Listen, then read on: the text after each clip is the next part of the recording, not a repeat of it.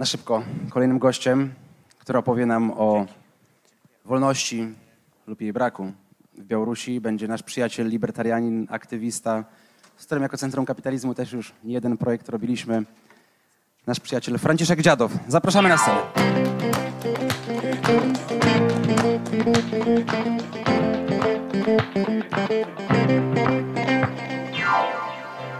Cześć wszystkim. Hi everyone. Uh, as you may know, I'm, uh, my name is Franciszek. I'm libertarian from Belarus. Uh, I moved to Poland about uh, two and a half years ago. And the thing I noticed is that people in Poland in generally have quite a good understanding of the situation in Belarus. Maybe better understanding than people from other countries. But there are there were also some opinions I noticed in like neo-liberty minded areas that were quite surprising for me. Like, have you ever heard that it is easier to do business in Belarus? yeah.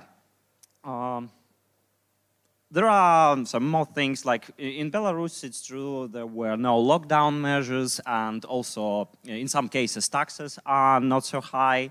And uh, it makes some people say that, yeah, Lukashenko is dictator, but uh, he is not so bad from some perspectives. Well, my goal today is to prove to you that um, as a libertarians, from which side you wouldn't look, you cannot say that it is not so bad. Let's start from the basics.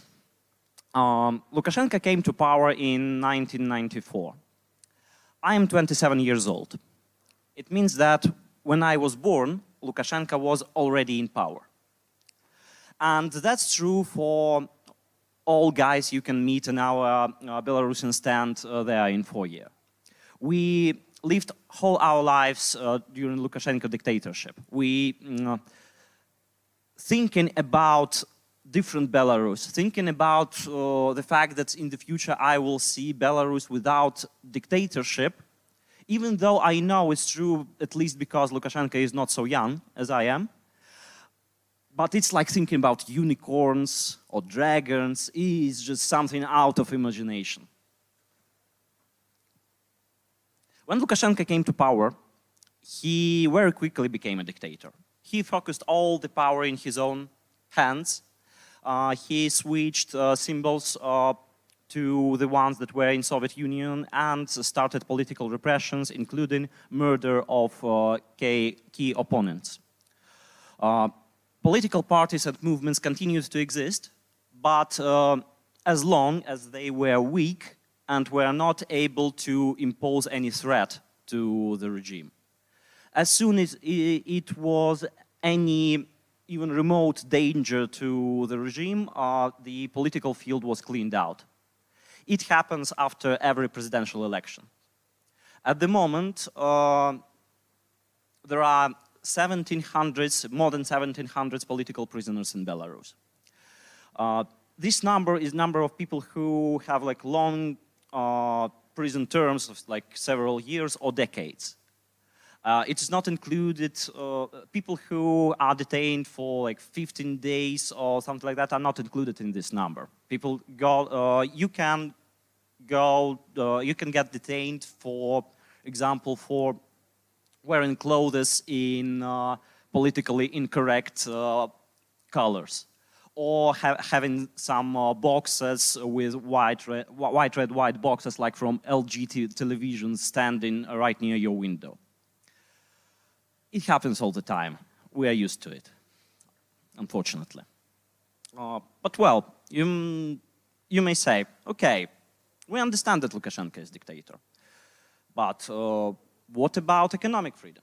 Maybe it is easier to uh, do business there if you were in clothes with politically correct colors and not involving in poli politics at all. Well, let's talk about economic freedom. Uh, the most important thing for economic freedom, in my opinion, and I think you will agree with me, are property rights. Property is essential. Uh, personally, I usually don't distinguish uh, like personal and economic freedom because it all comes from pro property right. Going back to Belarus, do you know the word kolkhoz? For those who don't know, it's uh, like um, collectivized uh, state-owned farms. So at the moment, these are like about 95% of all agricultural lands are owned by this kolkhoz in Belarus. Also, the Soviet, uh, Soviet industries were not privatized. So governments, uh, government simply dominates the market in Belarus. But well, okay, let's leave aside the government property, the fact that we are at large extent socialist in uh, classical understanding of this word. Let's talk about private business. Um, once again, about property rights, I have one uh, important example. About a year ago, major private medical centers were shut down by the government at the moment, uh, at, at, one moment, just like that. Uh, there are rumors that uh, people related to Lukashenko uh, are getting into this private medical business and uh, just getting rid of the concurrents. These are rumors, I don't know how much of them are true, but what we can say definitely is that nobody is protected in the country if Lukashenko wants to shut him down, no matter how important, how big, and how old this business is. To understand, it's like shut down LuxMed and other similar um, enterprises here in Poland. Another important example.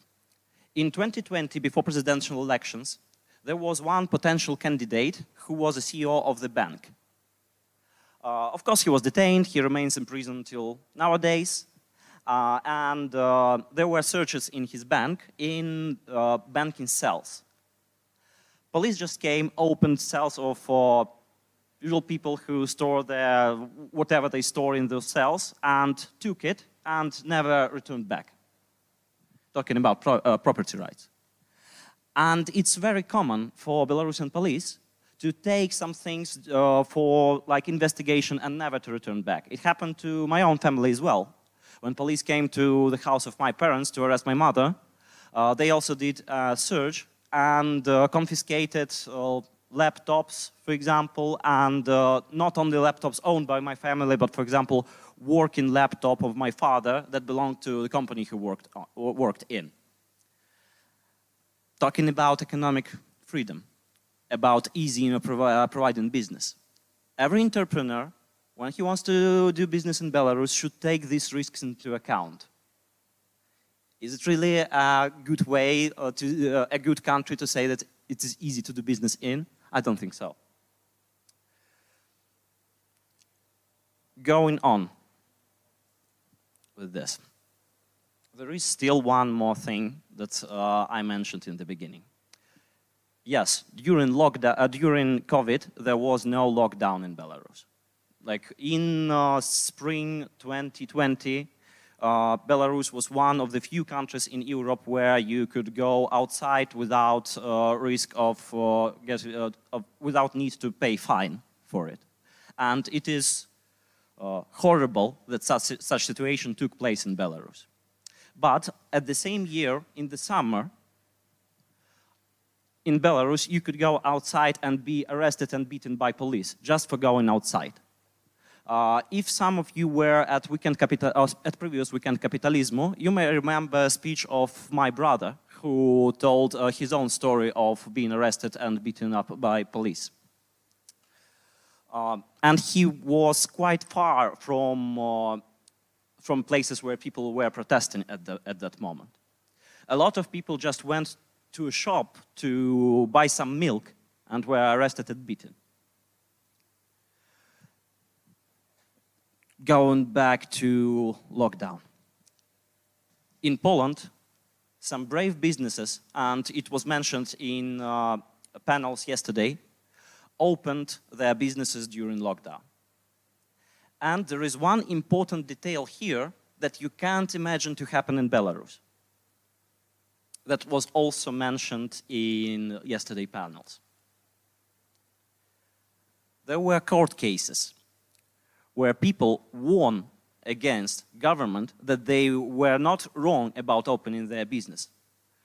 Court ga- uh, like win against the government in a politically motivated case.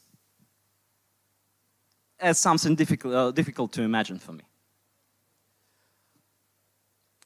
When commenting protests in 2020 and uh, especially police actions during protests, Lukashenko said that there are some situations where we shouldn't care about the law. I think it pretty much sums it up. Yesterday also, people said a lot of things about how important it is for entrepreneurship to have stable rules. Which stable rules, which freedom, liberty, in any extent we can talk about, where the head of the government, where the dictator, openly tells that he doesn't care about his own laws? I think that no. Thank you.